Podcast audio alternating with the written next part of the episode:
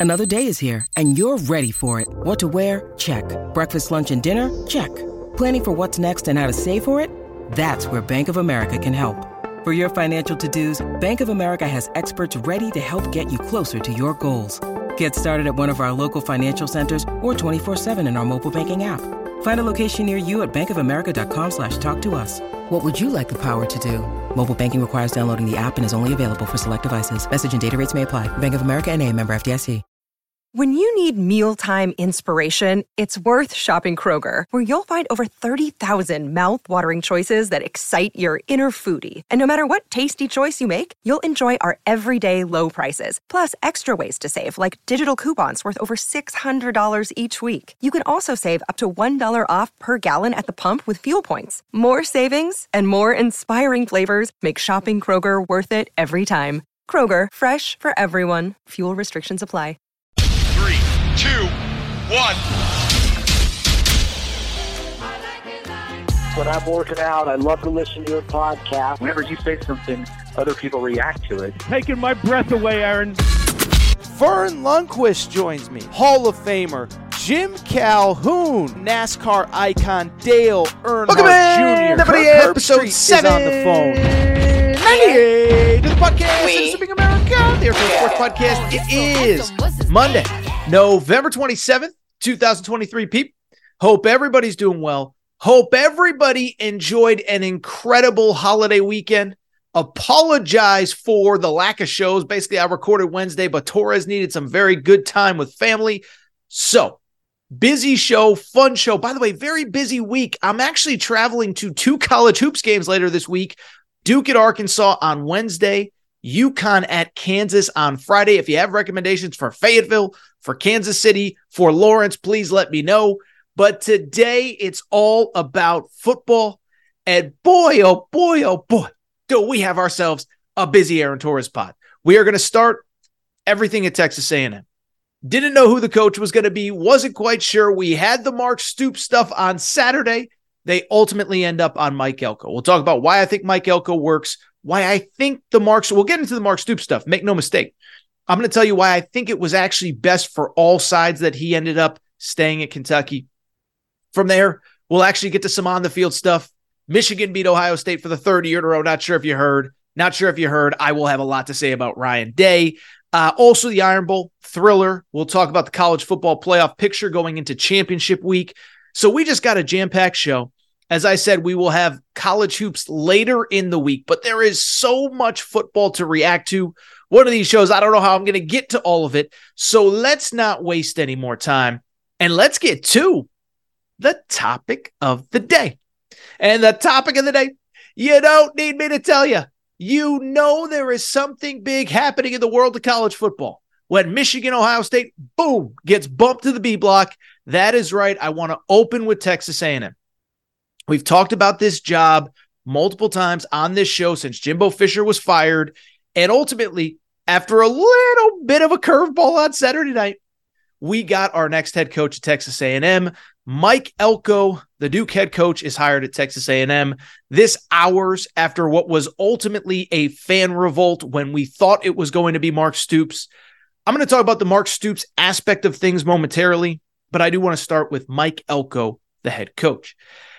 Mike Elko is hired. He comes from Duke, and a couple things stand out. One, I, first of all, I, I, really like the hire. Okay, and first off, the, the the ultimate thing that stands out.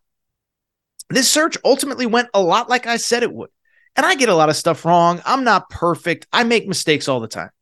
But if you go back and listen to the episode after Jimbo Fisher was hired, I said that I believe that ultimately Texas A&M we're going to hear about all the big names whoever they may be it was obviously ended up being a Lane Kiffin, a Dan Lanning, a Dan Campbell. But I said they're probably going to end up with a guy like Mike Elko, former defensive coordinator at Texas A&M, knows the program, knows the players on this roster, and ultimately let's be honest, a guy that's probably going to say yes because of the situation he's in at Duke. So I thought this was going to happen. Now that it has happened, let me just be blunt. I love the hire for so many different reasons. First reason, who he is, what he's about, okay? It's not a splashy hire. And I think if you're not super embedded in the Texas A&M or college football communities, You might sit there and say, Mike Elko, Duke coach, seven and five season. I don't really know. That doesn't really feel all that exciting to me. Well, here's the thing. Do you remember the last hire at Texas A&M? That guy Jimbo Fisher? That was the sexy name brand. We got to break the bank hire, and it didn't work. Jimbo Fisher, I don't want to say he was a disaster because Jimbo Fisher did some really good things, including elevating the talent base that Mike Elko is now inheriting. But Texas A&M tried the super sexy hire. They tried bringing in the national championship winning head coach. They tried overpaying for a guy that was on the back end of his career. And even before that, don't forget that Kevin Sumlin was deemed as a can't miss, no doubt about it, hire after a really good season at Houston the year before. And so they've done the splashy, sexy stuff. Mike Elko isn't that, but that isn't what they need. They need to use the cliche, pardon my take term. They need a they need a football guy through and through that knows the school, knows the program, knows how to build and develop talent. And oh, by the way, it doesn't hurt that he has a relationship with a lot of these players. Elko, of course, comes from Duke. I, I think most people know, but part of why he was hired prior to being the head coach at Duke the last two years is I almost just knocked over my, my mic. Uh, Mike Elko was the head coach or was the defensive coordinator of Texas A&M. Goes to Duke for two years, and I thought he was phenomenal. Okay, first year he goes nine and four at Duke. That is insane. Duke hasn't been that good in forever. This year he goes seven and five, and some people would sit there and say, "Oh, he went seven and five." Blah blah blah blah. It's like, yeah, but I think this year, in my opinion, kind of showed why Mike Elko probably ultimately had to get out of Duke. They started 4 and 0. They started 5 and 1. The only loss to Notre Dame on the final possession of the game. And then Riley Leonard, their star quarterback, gets hurt, and they simply can't sustain the level of success. Start five and one, finish seven and five. I'm not great at math, but that's two and four down the stretch. But it also just shows you how hard it is to build and maintain success at Duke. And so, because of it, you think about what this guy can potentially do at Texas A&M. Has proven in a short amount of time that he can be a head coach, that he can handle the responsibilities. But also what I like about him is that he knows Texas A&M. He's a guy that was there. He knows the strengths, he knows the weaknesses of the school, of the program. He knows the power players, the boosters, the administration. That stuff matters. It especially matters, I believe, at this particular moment in time in Texas A&M football history. Why is that? It is because one, you have a super loaded roster for next year, which we're going to get into in a minute, and also you are going into a season in 2024 in which the SEC is going to look completely different. Texas is coming. Oklahoma is coming. And that's why I was always thinking that I always thought that Mike Elko was the right. First of all, I wasn't even sold that you should fire Jimbo Fisher given the circumstances. But once that decision gets made, that was why you had to go get Mike Elko because the last thing you want to do is completely rebuild from scratch. To have a roster that is good enough to compete for a national championship next year. And I'm not saying they're going to win one, but that roster is top five talent in college football. And you could not bring in somebody that had no idea about the, the school, the culture, the this, the that, and lose a bunch of players to the portal. And so now Mike Elko comes in. He knows the landscape. He knows many of the assistant coaches. This is, I think, an important part. And if you're an A&M fan, you already know this. Not that that entire staff doesn't necessarily need to stay, but there are key guys that probably need to be retained. Elijah Robinson, who was the acting interim head coach, E Rob, was one of the elite recruiters in high school football, college football, excuse me. He has uh, relationships with all those guys. Those players love him. They you saw how hard they played for him. Uh, nearly beat LSU on uh, on Saturday at LSU. You need to retain him. There are other people that you need to retain in that building, but also you can put your own spin on it, bring in your own guys. Most importantly, though, and I just touched on this, and this is where I think Mike Elko specifically makes a lot of sense. He knows all those players. And so when you're talking about a roster that is top five talent in college football, part of the job of the next head coach was going to be to not only recruit and do this, and it was to re recruit the roster that was in the building. And with due respect to Mark Stoops, or whomever. Those guys have no relationships with those guys. And so Mike Elko recruited a lot of guys on this roster. You can go back to when Mike Elko left to take the Duke job, and there was a thought that that 2022 recruiting class, the number one recruiting class of all time, was about to fall apart because Mike Elko left it. All those guys had such good relationships with him. And so this was one of the big things that I talked about when Jimbo Fisher got fired. I said, it can't just be about a five year plan and how are we going to build this into a national championship contender. It has to be about the five week plan of retaining the roster that you currently have. And that's exactly what Mike Elko, I believe, will do. Now, you're not going to keep everybody. Nobody retains a roster at a 100% clip, uh, not even Alabama or Georgia. But can you get most of that talent to come back? Because if you can, you have a team that bluntly is good enough to win the SEC next year, or at the very least, good enough to make a 12 team college football playoff. Think about the guys on that roster. Think about the talent. If you can keep Conner Weigman healthy, if you can keep Walter Nolen, if you can keep whoever, that is a top five roster in college football. And so I don't mean to go on and on, but I like this hire. He gets the school, he gets the program, and I give Texas A&M's administration credit. We were crushing them on Saturday night. Didn't love the way the whole Mark Stoops thing went down, but they saved themselves. They didn't get somebody that the fan base wasn't behind. The fan base clearly supports this. And I think Mike Elko is going to work. Now, again, I know you could probably find in the archives. I think, uh, I don't know. I don't think I was doing this show when Jimbo Fisher was hired, but I'm sure there's an article or a quote somewhere. There's certainly tweets that I said, oh, Jimbo Fisher is going to be the guy. He's going to take A&M to the next level. I'm not saying Mike Elko is going to win national championships. But what I am saying is in the new SEC, you needed a guy that was going to come in, retain this roster, and hopefully build and frankly develop it in a way that Jimbo Fisher could.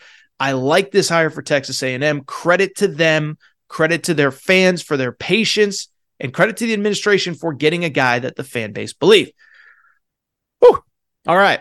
Now, let's get to the good stuff. Okay, we got to talk the Mark Stoops angle. And and you know, listen, Mark Stoops, couple things I think everybody knows I don't know how you couldn't at this point, but Mark Stoops was very close to getting this job. And for people who weren't in front of a computer, it was a holiday weekend, maybe you were with family. Essentially, this is how it went down. Saturday, well, really Friday night, Billy Liucci, TexAgs' best Texas A&M insider, said it's down to three guys: Mark Stoops, Kyle Whittingham, and uh, who was the other one? I don't even remember. Mike Elko. And I remember seeing that list and saying, "Hmm, Mark Stoops, whatever, no big thing. Don't don't think he's the guy that I would go after, but whatever. Um, and then Saturday morning, Pete Thamel, ESPN, Mark Stoops is emerging as a favorite. And then Kentucky beats Louisville in the rivalry game. And everybody says, uh, everybody says, uh, you, you know, he's asked, Mark Stoops is asked about the Texas A&M job. He says, you know, guys, guys, guys, no comment. I am here to talk about this win. You know me. I don't talk about the outside stuff. And then Saturday, about 10 o'clock, 10 30, 11 at night, the rumors started to ramp up that he was going to take the job. Sports Illustrated reported it, 24 7 Sports reported it. He was going to be the guy. And it's crazy because I was on air on Fox Sports Radio on Saturday night and we were talking about what does he make sense for Texas A&M? And then we went to commercial break and during commercial break Matt Jones, Kentucky Sports Radio reports Mark Stoops is coming back to Kentucky. Uh, Billy Liucci confirmed it. And as they say, the rest is history. So I want to dive in, just share some thoughts really quick. Let me start by saying a couple things. One, Mark Stoops put out a statement. I won't bore you with all the details, but he did the whole thing of, yes, I listened to other job opportunities and blah, blah, blah, blah, blah, and this and that, but Kentucky is my home. I love this school. I love the state. Listen, Kentucky fans, you guys are incredible. I love you. Wish I could be in Lexington for the Miami basketball game this weekend, this week. Don't believe uh, Mark Stoops is going to sell you on, yeah, I listened to this, but no, no, no, no, no. Mark Stoops was ready to take this job. He was ready to leave. And by the way, it felt like most Kentucky fans said, you know what? If he does leave, we're grateful for everything that he's done. We appreciate him. And he was ready to leave. He was ready to take the job. I don't even necessarily blame him because we just talked about the changing SEC, no divisions, Texas and Oklahoma coming. no cross division game with Mississippi State every year, no Vanderbilt on the roster every year. This was the time for him to get out. And he was trying to get out. We can pretend that, oh my goodness, da da da da da. I just want no. He wanted to get out, and the Texas A&M fans basically revolted and basically said, "We will not accept this guy as our head coach." Yes, it had a lot of vibes to the Greg Schiano stuff from six, seven years ago at Tennessee. Thankfully, it didn't get as weird as that whole situation, but it was clear Texas A&M wasn't going to accept it. So then the regents had to come in, and and I don't know if there was ever an official offer, but it was done. He was ready to take it. He was ready to leave. He ends up not getting the opportunity because of the fact that Texas A&M fans revolted. And so I want to dive in because ultimately, I do think it all worked out for the best. We could talk about what we felt at the moment at 11 a.m. Uh, that day before the Kentucky beat Louisville. We could talk about what we thought at 11 p.m. when we thought he was taking the job. But I do th- all think it worked out for the best. First off, um, you know, just just a couple quick things. One, first of all, let me say, let me even start by saying this. I don't blame A&M fans. I, I, I, I, I had no problem with the way Tennessee fans acted six, seven years ago. Thought it got a little weird when they started kind of making up facts on Greg Schiano. I didn't think that was appropriate. But I have no problem with Texas A&M fans basically saying, "Nope, this is not good enough, unacceptable." Because at the end of the day, yes, I know that there's a lot of different ways that that programs are are paid for and there's TV money and there's this and that. But you are still the stewards of the program. And I don't believe that Texas A&M fans should just have to accept that well, this has to be the guy because the AD says so because the school president says so. The fans were frustrated. This wasn't going to be a universally liked hire. As a matter of fact, it was universally disliked. So I have no problem with the way Texas A&M fans acted. I will also say this. I think it all worked out for the best for everybody involved. From the Texas A&M or from the Texas A&M perspective, we already talked about Mike Elko. But from the Mark Stoops perspective, one thing stands out. What do I say on this show all the time? In life, two things can be true. And with Mark Stoops, I know there's been some frustration, but I also know that most Kentucky fans understand he's the best head coach that we've had in our lifetimes. We would have been sad to see him go. And so while I think that he is the perfect fit for Kentucky at this moment in time, I don't think it would have worked at Texas A&M. By the way, that's not an insult to Mark Stoops. Like I had Kentucky fans like, well, I mean, Mike Elko is not a better hire than Mark Stoops. Yeah, he is. He doesn't have the 10 year track record of Mark Stoops. He hasn't been a head coach in the SEC like Mark Stoops, but Mike Elko is absolutely a better hire. From the Mark Stoops perspective, the reasons why are obvious. First off, the fans weren't going to support it. And I think that is an important thing. And I'm not saying you always have to listen to fans, but I do think when a head coach isn't supported universally, if people don't like the hire, it's really hard if people don't like the hire to gain back the trust of a fan base, right? I could go back to like Charlie Strong was the first time I remember this. It was clear Texas fans didn't want him. If you remember that year, they thought they were getting Nick Saban. Um, they they they you know that was like Jon Gruden. People were like, oh, maybe Jon Gruden will come back from the booth to coach Texas. So they thought they were getting Nick Saban, Urban Meyer, Jon Gruden. They got Charlie Strong, and then they never supported him. And you could tell that it was weird from the beginning. It would have been that way for Mark Stoops. The players didn't want him. We just talked about the importance of retaining that roster. I'm here to tell you go back and look at some of the tweets from some of the players on Saturday night. The players were mocking the hire. I'm not saying it's right. I'm not saying it's fair. I'm not saying that it doesn't speak to maybe, uh, you know, maybe there needs to, I don't know. I don't even know what to say on that. But the players weren't going to buy into it. A lot of the players were going to leave. Elko is going to do a much better job retaining that roster than Mark Stoops would have. And again, I know retaining players shouldn't be the only thing. But I do think it matters in this case when you're Texas A&M and have a national championship caliber roster in your building. Mark Stoops doesn't know Texas. And finally, like it is just a different job with different pressures. And I think Mark Stoops has been great. I think what he's done at Kentucky is unbelievable. I think he's got a very nice setup there where he makes $9 million. He's comfortable in the recruiting base. We know he's from Ohio. He recruits the crap out of Ohio and Michigan and the state of Kentucky. Know, know about all the talent from the state of Kentucky that's either on the roster coming in, Dane Key, on and on and on. Um, but I also think like that job is right for him. And let's be honest, and Kentucky fans, you'll get mad at me, but you know that I'm right on this. you know that I'm right, is that when there's an ounce of criticism or an ounce of controversy, Mark Stoops makes excuses, he places blame on others, etc. You don't have to look any further than all the NIL stuff earlier this year when they lost to Georgia. It Would have been easy to say that's a great team. We're doing our best to one day meet, match that talent. Instead, what does he say? You want better players? Donate to NIL. Thought it was tacky, thought it was lame, thought there was a lot of good ways that you could handle that situation. Didn't think that was it. So now you're going to go to Texas A&M, where every single game is a pressure cooker, where Jimbo Fisher goes eight and four, nine and three every single year. Not every single year. They went five and seven last year. They were trending towards seven and five this year.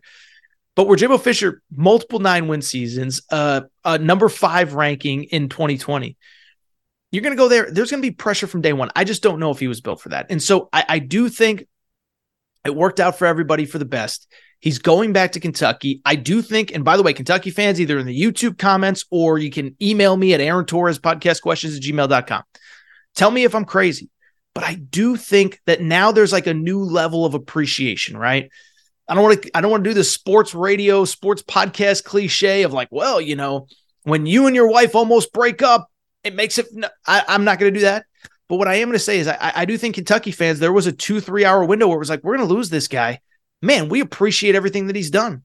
The wins over Florida, the the 10 win seasons, the recruiting uptick, everything, you know, eight straight bowl games, I think nine now this year. Now that he's stayed, I think you appreciate a little bit more. And I think Mark Stoops appreciates how much that he is appreciated a little bit as well. And lastly, I'll say I do wonder if this kind of closes the door on Mark Stoops ever leaving Kentucky. Like I said, I thought this was the offseason to do it. Not saying it'll never happen, but I thought this was the offseason to do it. I think he's built for the long haul. I think he's going to continue to have success at Kentucky. Congrats to him. Um, you know, he's at the place, uh, you know, he, he's at a place that, uh, for the most part, he's beloved. And Kentucky still has a great coach and they don't have to go through a, a new coaching search and they don't have to rebuild from the ground up. So we'll see what happens, but I do think this ended out for the best. Mike Elko, the head coach at Texas A&M, and of course, Mark Stoops back at Kentucky. So what we're going to do, take a quick break, come back. When we come back, oh, we got to talk Michigan, Ohio State. Michigan, Ohio State, a lot to discuss. That's next. Mother's Day is around the corner. Find the perfect gift for the mom in your life with a stunning piece of jewelry from Blue Nile. From timeless pearls to dazzling gemstones, Blue Nile has something she'll adore. Need it fast? Most items can ship overnight. Plus, enjoy guaranteed free shipping and returns. Don't miss our special Mother's Day deals. Save big on the season's most beautiful trends. For a limited time, get up to 50% off by going to Bluenile.com. That's Bluenile.com. Okay, round two. Name something that's not boring. A laundry? Ooh, a book club. Computer solitaire, huh? Ah, oh, sorry, we were looking for Chumba Casino. That's right. ChumbaCasino.com has over 100 casino style games. Join today and play for free for your chance to redeem some serious prizes. ChumbaCasino.com. No purchase necessary. Full prohibited by law. 18 plus terms and conditions apply. See website for details. Hello, it is Ryan, and I was on a flight the other day playing one of my favorite social spin slot games on chumbacasino.com. I looked over the person sitting next to me, and you know what they were doing? They were also playing Chumba Casino. Coincidence? I think not. Everybody's loving having fun with it. Chumba Casino is home to hundreds of casino style games that you can play for free anytime, anywhere, even at 30,000 feet. So sign up now at chumbacasino.com to claim your free welcome bonus. That's chumbacasino.com and live the Chumba life. No purchase necessary. VGW, void, were prohibited by law. See terms and conditions 18 plus. All right, everybody. I'm back. Gonna be back. Gonna be back. I uh, do want to switch gears. And as crazy as it sounds, you know what I want to actually do? Get to some stuff that happened on the field. Obviously, it takes a lot to get uh, Michigan and Ohio State bumped to the second segment of the show. So shout out to Texas A&M, its fans, etc. But I do want to go ahead dive into Michigan, Ohio State. Uh, if you follow the YouTube channel, by the way, I did do an immediate reaction on YouTube on, uh, I guess it was Saturday afternoon, immediately after the game. And I basically just spent like eight, nine, ten minutes yelling and screaming, Ryan Day soft, can't get the job done, born on third, whatever I said, I don't even remember. I was caught up in kind of the emotions of the game. Well, now um, I have had 24 hours to think about it, to to take a deep breath, to think about the positives, the negatives, who's to blame, etc. And so I want to go ahead and dive into this game. If you watch that reaction, this is some new, more updated content. We'll talk a little bit about the Michigan side, but I do want to go ahead and dive in. As for the third straight year, Michigan beats Ohio State. This game, 30 to 24, is the final score. And as I think about this game, okay, listen, we could spend, well, in the first quarter, this happened, and in the third quarter, that happened. Ultimately, a couple things stand out immediately about this game. Two things specifically I want to start with. One, you know, when I knew Ohio State was in trouble in this game, it wasn't in the fourth quarter. It wasn't when Kyle McCord threw an interception. It wasn't this, it wasn't that. It was on literally the first drive of the game. Because if you watch this game and you knew the narratives coming in, what were the narratives from Ohio State? For the last two years, all we've heard is Ohio State's different. They're so much tougher. They're fearless. They're unafraid. Their defense is fixed. Ryan Day's yelling at Lou Holtz because Lou Holtz has the audacity to say that he's soft and his team is soft. Well, what ends up happening? In the biggest game of the year, with the season on the line against your biggest rival who you have not beat, first possession of the game, what does Ryan Day do? Gets his team into Michigan territory, gets a fourth and short, has a chance to prove to the world that everything that he said over the last year is true, that this team is different, this team is tough, this team is fearless. What ends up happening? he ends up punting the ball. That was when I knew right there. I said maybe Ohio State wins, but if they do, it ain't going to be because Ryan Day is unafraid and he has had this come to you know what moment where he looks himself in the mirror and he's pounding himself on the chest because he's some fearless guy all of a sudden. So that was the first big takeaway. But the second big takeaway, and again, this is something we did talk a little bit about on the uh, Saturday reaction. You know how this game was decided? Again, I could go to the third quarter here and the first quarter there. And what about this? And what about that? It was ultimately decided the way that the last two games were decided in the fourth quarter, in the big moments, in the big rivalry game with the Big Ten East on the line, with a potential college football playoff on the line. What ends up happening? One team controls the line of scrimmage, one team beats the other up, one team makes all the big plays, that team is Michigan. The other team doesn't. And so to me, you know, we could talk about all these different variables. Well, Jim Harbaugh's not there. And what about this? And Kyle McCord, the, the, the quarterback at Ohio State. You know why, why Michigan won that game? It was because up 27 24, Ohio State scores. Ohio State has the momentum. Michigan gets the ball back with about eight minutes left. And Michigan, for the third year in a row, you know what they did? They took the ball and they ran the ball right at Ohio State. They said, You want this ball back? You got to come get it, but you got to beat us up to get it. They run a 13 play drive. Biggest moment of the year. The run game hasn't even been that good this year. That's the crazy part. JJ McCarthy has not been good the last two weeks. Biggest moment of the year of the season. Michigan runs a 13 play drive. They have nine carries on that drive. They pick up two first downs. JJ McCarthy makes the throw of the game, which was kind of crazy and it easily maybe could have been picked off, but he throws across his body. I think it was Cornelius Johnson who caught it one yard short. They get the first down. And in those big moments, they didn't get the touchdown, but they took seven minutes off. They get the ball back with eight minutes to go, run 13 plays, nine runs. Ohio State's forced to use its timeouts, and Ohio State gets the ball back with one minute to go.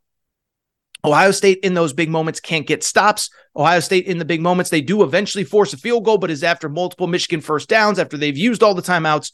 When it mattered most, Michigan could move the ball on Ohio State, and Ohio State essentially couldn't stop them. Beyond that, see what happened when Ohio State got the ball? Everybody wants to talk about the Kyle McCord interception to end the game. Just think about the final drive. Think about the fact that Ryan Day is supposed to be an offensive genius, paid $9 million a year for that moment, okay? First play of that series. Throw the ball to TreVeyon Henderson. He gets killed out of the backfield. Michigan Reddit gets killed out of the backfield. And the best, it was the best thing that happened to them that he didn't catch it because the clock would have kept running. So that play happened. You know what happens from there? Gus Johnson starts yelling and screaming, throw the ball to Marvin Harrison. They throw the ball to Marvin Harrison. First down, surprise, surprise. Next play, throw the ball to Julian Fleming. He fumbles it. He fumbles it, and it happens to be recovered by a Emeka Egbuka, wide receiver. And then the final play of the game, Kyle McCord throws an interception. And so just think about the two teams in the final eight minutes of the game. One, Michigan, 13 play drive, nine runs, two first downs, makes Ohio State use their timeouts. Ohio State gets the ball back, gets a, uh, you know, McCord gets his running back blown up. They finally throw the ball to the best player on the field, then a fumble, recovered thankfully, and then an interception. One team was prepared for the moment, one team was fearless, one team wasn't. By the way, I hate to brag because I get a lot of stuff wrong. But this is what I told you was going to happen. My pick was Michigan to win and Michigan to cover because I said in the big moments, Michigan takes after their head coach, even if the head coach isn't on the sidelines. They're they're they're fearless. They're unafraid. They're not scared. They make big plays. As I just said a minute ago, Ohio State cowers up into a ball. That's exactly what we saw on Saturday. And so when we get into this game, what I want to do now is talk about both perspectives. And I know some shows, oh, you always got to talk about the winner first. No, no, no. Uh, what am I going to talk about with Michigan? There's a lot to talk about, and we'll get to it in a minute. But the story here is Ohio State. Because for the third straight year, Ohio State loses to Michigan. And for the first time, there are no excuses. Because I go back to, first of all, two years ago, it was, well, it was snowing. And, you know, there was a report that the whole team had the flu. Then last year, Michigan ends up winning again in Columbus. But then this year, let me say this. Listen, I have gone so many different directions on the Connor Stallion stuff, right? At first, I thought Michigan needs to be punished, but I assumed that there was going to be due process. Then there's not due process. Then I thought the Big Ten punishment was unfair, whatever, whatever, whatever. But I bring it up to very simply say that I do believe in my heart of hearts, I, I truly believe this. And Ohio State fans, comment in the comment section, tell me if I'm wrong, whatever. I believe in my heart of hearts that most Ohio State fans basically brushed aside the last two years and basically said, well, you know, we didn't really lose because Ryan Day soft or because our team is soft or because we weren't the better team. We just lost because Michigan was cheating and Michigan was sign stealing. Well, fast forward to 2023. There's no Jim Harbaugh on the sidelines. You're going up against an interim head coach. No Connor Stalions. no sign stealing. How about this, by the way? Michigan's best cornerback, Will Johnson, gets hurt in the, I believe, the third quarter, doesn't play most of the second half. Michigan's best offensive lineman, Zach Zinter, gets hurt, doesn't play late in the game. And Michigan still wins. So stop making excuses, Ohio State fans. This is on your players and more specifically, your coaching staff. So let's dive into the blame pie of Ohio State. One, I'll start by saying this I have heard a lot of besmirchment. I don't know what the right word is, of criticism for Ohio State quarterback Kyle McCord. I feel like he is taking a disproportional amount of blame for this loss. And I'm not saying that he's CJ Stroud. I'm not saying that he's Justin Fields. But at the same time, here's the crazy part, Ohio State fans, whether you want to admit it or not, here's the truth. A year ago, you didn't think CJ Stroud was Justin Fields either. And then what ended up happening? CJ Stroud left Ohio State. He's playing the best football of his career outside of Columbus. So I don't think Kyle McCord is perfect. I do think he is limited. I don't think he's the reason that you lost the game. Stop blaming him. If he's not, listen, if he's not good enough, he's not good enough. Okay. If the if there's a better quarterback, go find him in the portal. If Devin Brown, the backup, is better, then get him some reps. But Kyle McCord isn't the reason that you lost. You know the reason that you lost? It's for two people and two people only. And I think only one of them's getting blamed. One is Ryan Day. We're going to talk about him in a minute. But two, let me ask you a question. Why is no one blaming Ohio State uh, defensive coordinator Jim Jim Knowles? And by the way, I apologize. I know I'm going long here, but this was a huge game with huge consequences. I can't stop yelling and screaming about it. Why am I only seeing blame to Kyle McCord and Ryan Day? I listened to a two-hour Ohio State postgame show while I was working out Sunday morning while I was walking the dog. I didn't hear Jim Knowles' name mentioned once. For people who don't know who Jim Knowles is, Jim Knowles is Ohio State's defensive coordinator. He gets paid $2 million a year. He was brought in two years ago after the first loss to Michigan. And the first year, he definitely fixed that defense. And then it came time to play Michigan. And what ended up happening? He got beat up in the fourth quarter. Donovan Edwards and Blake Corum ran all over him. Well, not Blake Corum. He was hurt, I guess. Donovan Edwards ran all over him. This year, it's supposed to be different. Top three defense in the country. I think they're number one or number two in scoring defense, number one and number two in total defense. You know how many times Michigan punted in the fourth in the second half? You know how many times Michigan punted in the second half? Michigan punted zero times in the second half. And so some of this is on Ryan Day. but some of it's on the $2 million a year defensive coordinator, Jim Knowles. I say it with Ryan Day all the time. Ryan Day is not defined by what he does against Indiana, Michigan State, Rutgers, whoever. He's defined by winning against Michigan, competing for Big Ten championships, and winning national championships. Well, Jim Knowles, Jim Knowles, you're not paid $2 million a year to look good against Rutgers or Indiana or Michigan State or Minnesota. Your job is to have your team ready for the biggest moments, and they were not. They got punked at the line of scrimmage in the fourth quarter of the biggest game of the year, and I haven't heard anybody talk about it, and I don't understand why. Secondly, this falls on Ryan Day, man. And listen, I'll tell you this. I have said for years, I think he's a little soft. I'm sure he's a nice guy, and this isn't a criticism of him as a husband or a father or a person. Maybe he cares about the players. Maybe the players love him. I don't know. But at the same time, in big moments, he's soft. I still go back, by the way. You can make fun of me if you want. The Lou Holtz stuff to me still speaks to everything you need to know about Ryan Day. Biggest, most emotional win of the season to that point. one of the biggest wins of his career at Notre Dame. What does he do? He grabs the mic and starts talking about Lou Holtz, an 86 year old former head coach of Notre Dame. Who cares? And you know what? Here's the bottom line the great coaches, what do they do? They block out the noise. You think if you came to Urban Meyer on a game day on Saturday, when you're at Notre Dame in a top 10 matchup, and you came to Urban Meyer and said, Hey, Urban, hey, coach, did you see what Lou Holtz said about you? What do you think Urban Meyer would say to that? He would say, Get the F out of my face. Why the F do you think I care? Excuse my, my, uh, you know, I'm, I'm blocking out words here. Get the F out of my face. Why the F do you think I would effing care what effing Lou Holtz has to say about me? Same with Nick Saban. Nick Saban might literally choke you. He might say, Get out of my face. Why are you talking to me about this? Ryan Day is concerned with what Lou Holtz said. That's soft to me. He's listening to the outside noise. He cares what people say. And so that is who he is. And I'll say it again there are no more excuses. I think Ohio State fans, for the most part, spent the last couple weeks trying to justify and trying to explain and trying to blame away the last two losses on Connor Stalions and sign stealing. Well, there's no Connor Stalions, there's no Jim Harbaugh, there's no no nothing. You lost in the biggest game of the year for the third year in a row to an interim head coach, and you have no one to blame but Ryan Day. And so when I look at the Ryan Day situation, I'm curious what's next for him, man. Because listen, I, we we love in college football to talk about the hot seat and the this and the that. There's no hot seat for Ryan Day. He's not going anywhere, and I'm not implying that he is. By the way, some people were calling for it. On uh, the Saturday recap, I read some tweets from Maurice Clarett. Maurice Clarett was like, Ohio State legend, like, you got to go, man.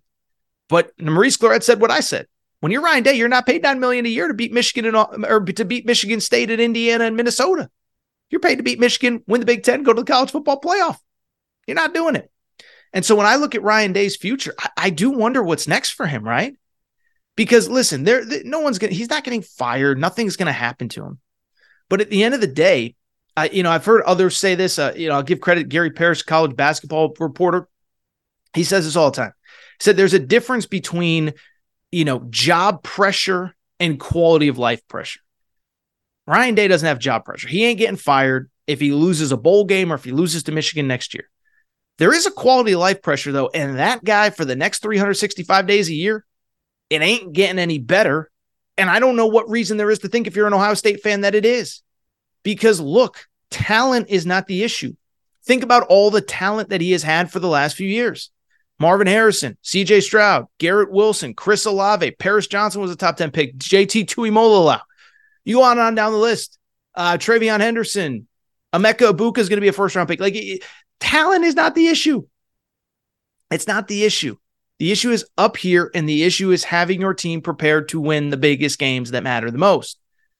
And so don't tell me about his record overall. And don't tell me about, well, you know, they, they he's 56.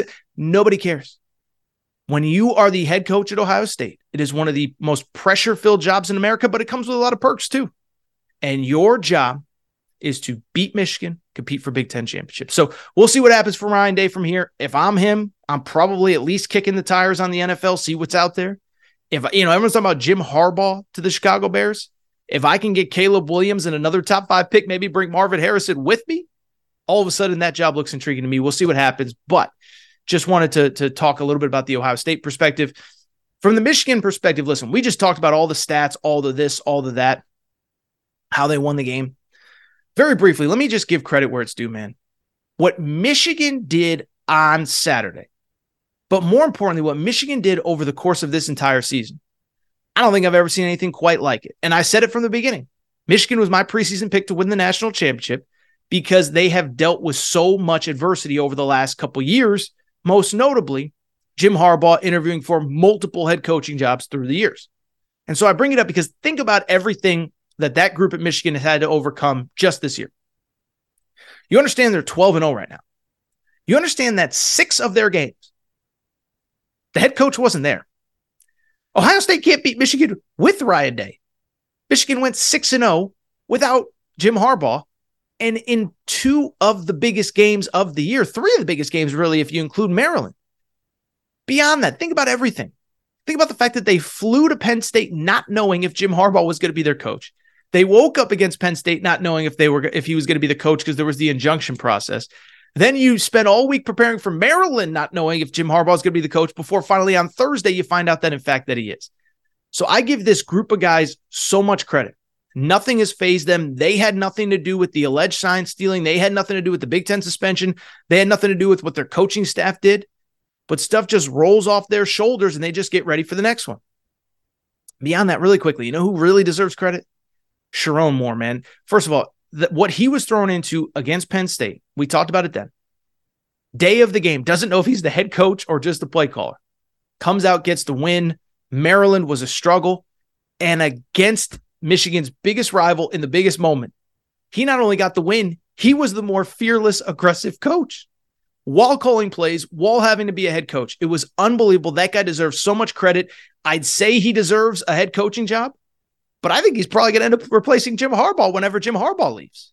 And finally, let me say this about Jim Harbaugh. Um, I think Jim Harbaugh, in my opinion, I don't know what he's going to do. I don't know if his desire, all the reports are that his desire is to be an NFL head coach, to win a Super Bowl, to do what his, his brother accomplished, uh, to, to get that ultimate prize. If I was Jim Harbaugh, I'd have a really hard time leaving Michigan right now. Now, admittedly, we don't know what's coming from the NCAA. We don't know if a suspension is coming. We don't know if scholarship productions are coming.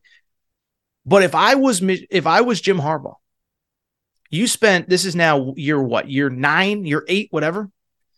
It took this long to take control of the rivalry. You own the rivalry, and beyond owning the rivalry, I think you're in Ryan Day's head.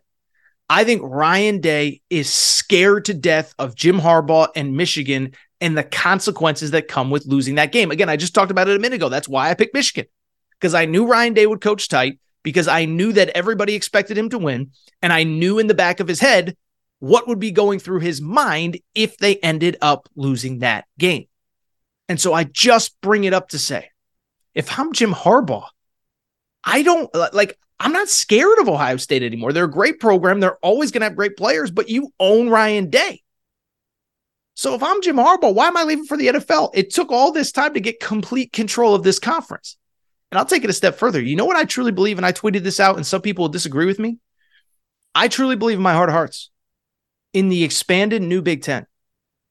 I don't think Ohio State's the biggest threat anymore to you. I actually think it's Oregon and Dan Lanning. Dan Lanning's a dog. And the one thing you could say about Dan Lanning, he ain't afraid of nothing. He went for it on fourth down against Washington didn't apologize for it after the game, wasn't afraid, didn't spend weeks sulking in the corner, had his team come out, play their best football after that game. He's fearless. He's recruiting his butt off. The collective, you know, is set up good. I just bring it up to say I, I think Dan Lanning is more of a threat to Jim Harbaugh in Michigan over the next five, six years than Ohio State is. Not saying Ohio State won't have good teams. Not saying in a 12 team playoff era that Ohio State isn't going to get in probably every single year. But in terms of teams that are going to look you in the eye and not back down, it's probably more Oregon than it is Ohio State. I think Ohio State is shook beyond belief. I think the entire core of that organization and of that program is shook beyond belief. So Jim Harbaugh, enjoy the victory. I know, listen, unfortunately, I saw Jim Harbaugh was in the hospital with Zach Zinter after the game. But credit to Michigan, third straight win. Enjoy every minute of it. Go take care of Iowa in the Big Ten championship game. Uh, and we'll see. Obviously, uh, you know, there, there's a playoff monkey you got to get off your back. We'll see if you can do that. We'll see who you're playing. We still don't have that decided. So there's still a lot left. Oh, that was a long segment. That, that had to be like a, you know, I don't have a timer on when I'm doing this stuff. That had to be like a 40 minute segment. We're going to take a quick break, come back. We'll react to the rest of the weekend in college football, the Iron Bowl thriller there. Um, then we will talk about uh, some of the other stuff with playoff ramifications, Florida State, etc. Quick break. Be right back.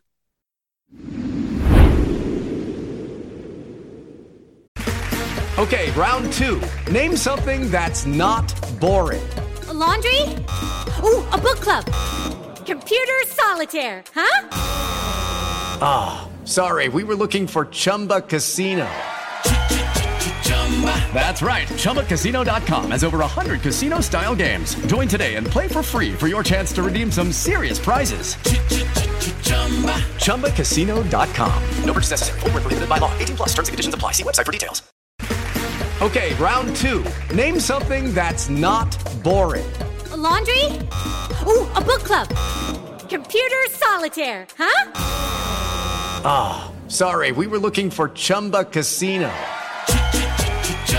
That's right. ChumbaCasino.com has over 100 casino style games. Join today and play for free for your chance to redeem some serious prizes.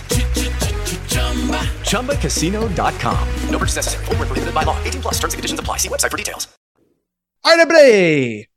Right, back. Good to be back. Good to be back. Final segment of the show. So good to be back. Do want to go ahead and wrap a little bit of college football. Now, listen, I'll say this. If you're a college hoops head and you're sitting there wondering, Torres, how are you not talking about Feast Week? Well, I'm here to tell you listen, first off, go back and listen to Wednesday's show. It was the episode before the holiday. I talked a lot of college hoops. Make sure to go back and download that show. Also, as I mentioned a minute ago, I will be traveling this week to not one, but two college hoops games.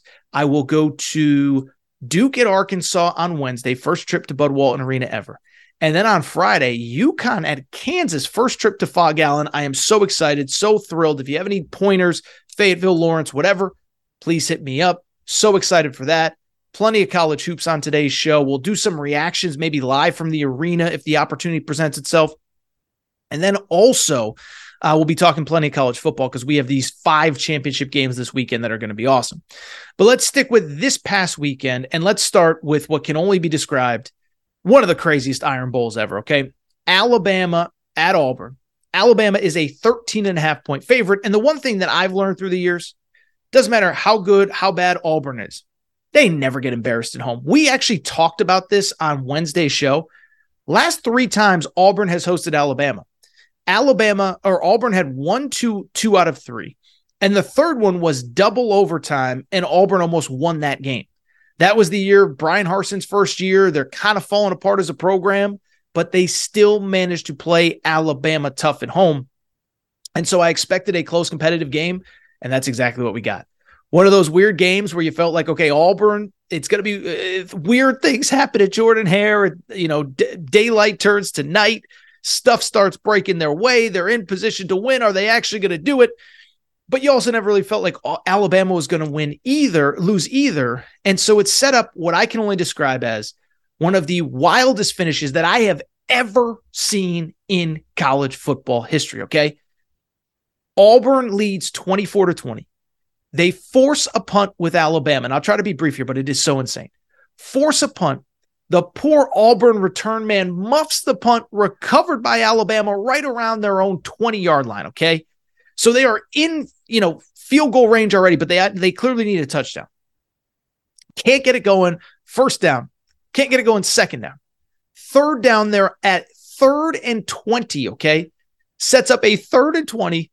Jalen Milroe, their quarterback with the incredible speed, rips off a 19 yard run, trucks a dude, ends up being one yard short. They convert the fourth down to keep the chains moving and keep their season alive. Then it got even crazier somehow. They completely they they third and nine, third and 20, they they get 19 yards, convert the fourth down. Next next set of downs. Ball goes over Jalen Milroe's head. Ends up setting up what? A, a, a third and uh, let me make sure. I, I guess it would have been a third and 26. Jalen Milroe takes off. Jalen Milroe goes to run. Then he decides to pass. And wait a second now, you can't do that. He was past the line of scrimmage. So they lose it down. I guess it was technically second down. So it sets up fourth and 31. One play left for the entire season. If you lose this game, you're playing for nothing but pride in an SEC championship in Atlanta. You can't go to the college football playoff. What happens? Jalen Milroe drops back. Jalen Milroe throws. Isaiah Bond back in the end zone. Touchdown. They practice it every day. And Alabama gets the conversion and wins 27 24. And what can only be described as one of the craziest Iron Bowls that's ever been played. Okay.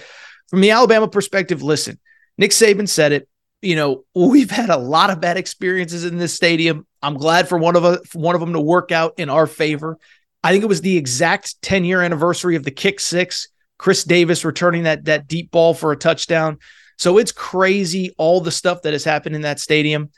Alabama, as I said, they survived. They now go to Atlanta, play Georgia in the SEC championship game, and the winner of that is in obviously great, great, great position to make the college football playoff. If Alabama had lost that, it's hard to see the scenario where they make the playoff, even if they beat Georgia.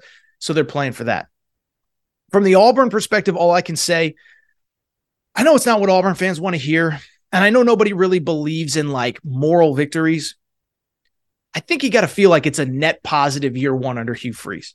Remember, they have to this point played Georgia tougher than anybody that Georgia's played all year.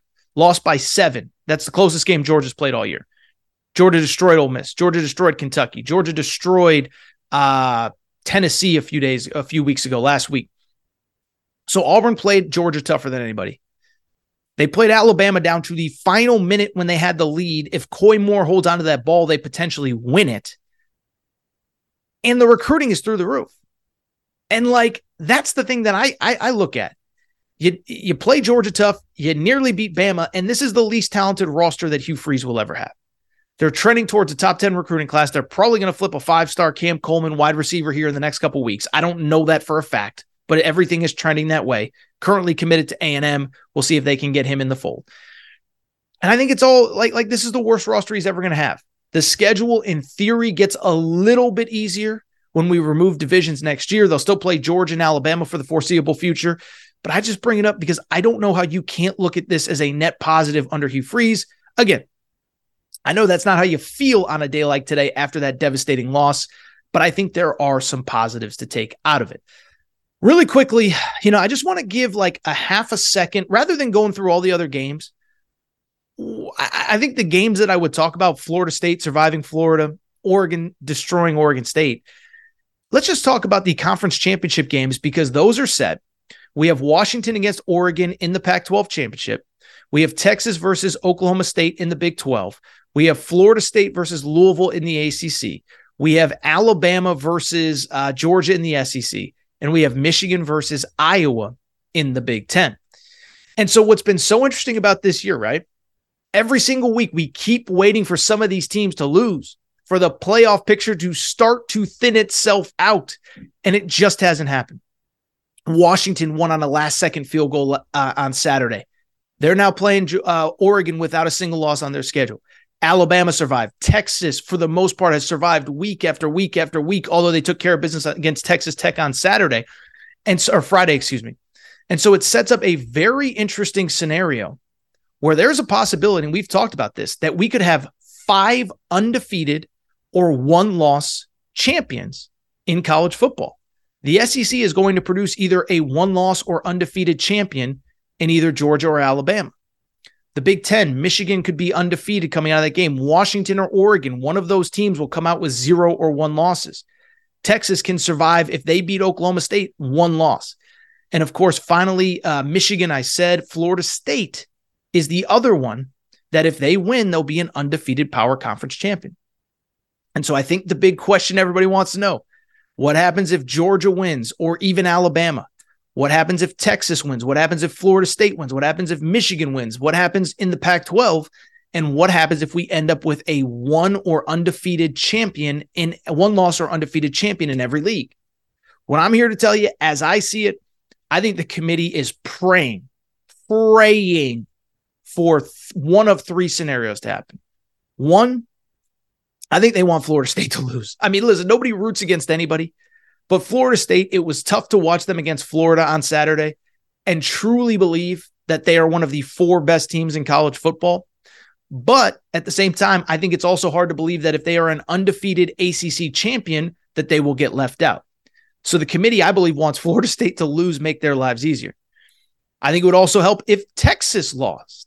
If Florida State wins and Texas loses, that eliminates the Big 12 champion, Oklahoma State, from the playoff picture. Then you take the SEC champ, the Big 10 champ, the ACC champ, and the Pac 12 champ.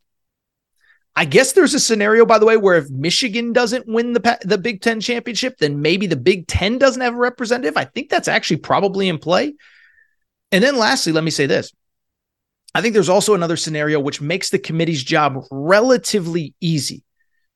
If Georgia wins, if Washington wins, if Michigan wins, and if Florida State all win, they're all undefeated going into next weekend there would be four undefeated conference champions.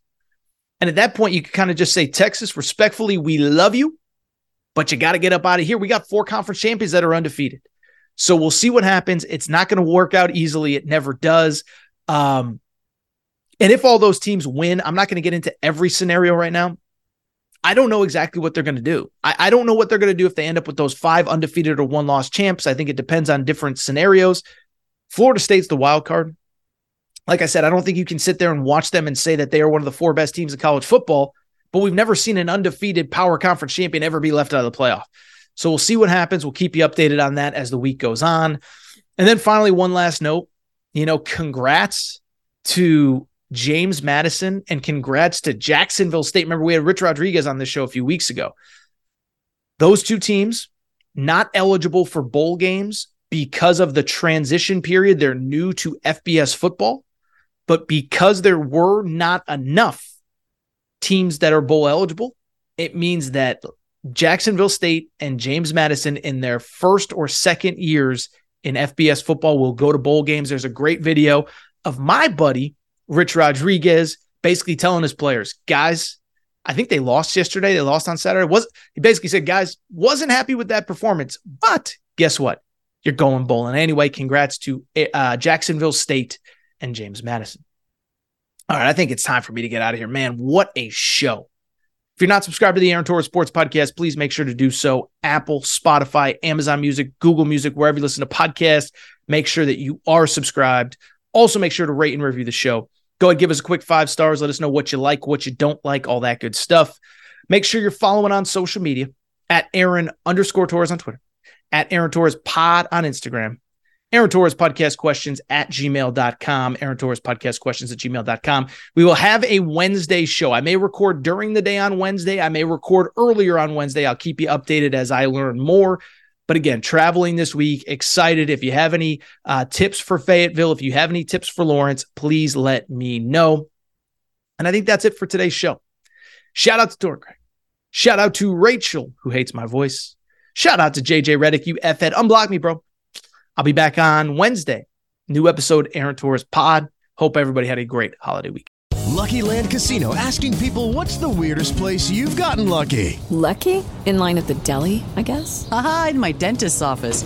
More than once, actually. Do I have to say? Yes, you do. In the car before my kids' PTA meeting. Really? Yes. Excuse me, what's the weirdest place you've gotten lucky? I never win and tell. Well, there you have it. You can get lucky anywhere playing at LuckyLandSlots.com. Play for free right now. Are you feeling lucky? No purchase necessary. Void where prohibited by law. 18 plus. Terms and conditions apply. See website for details.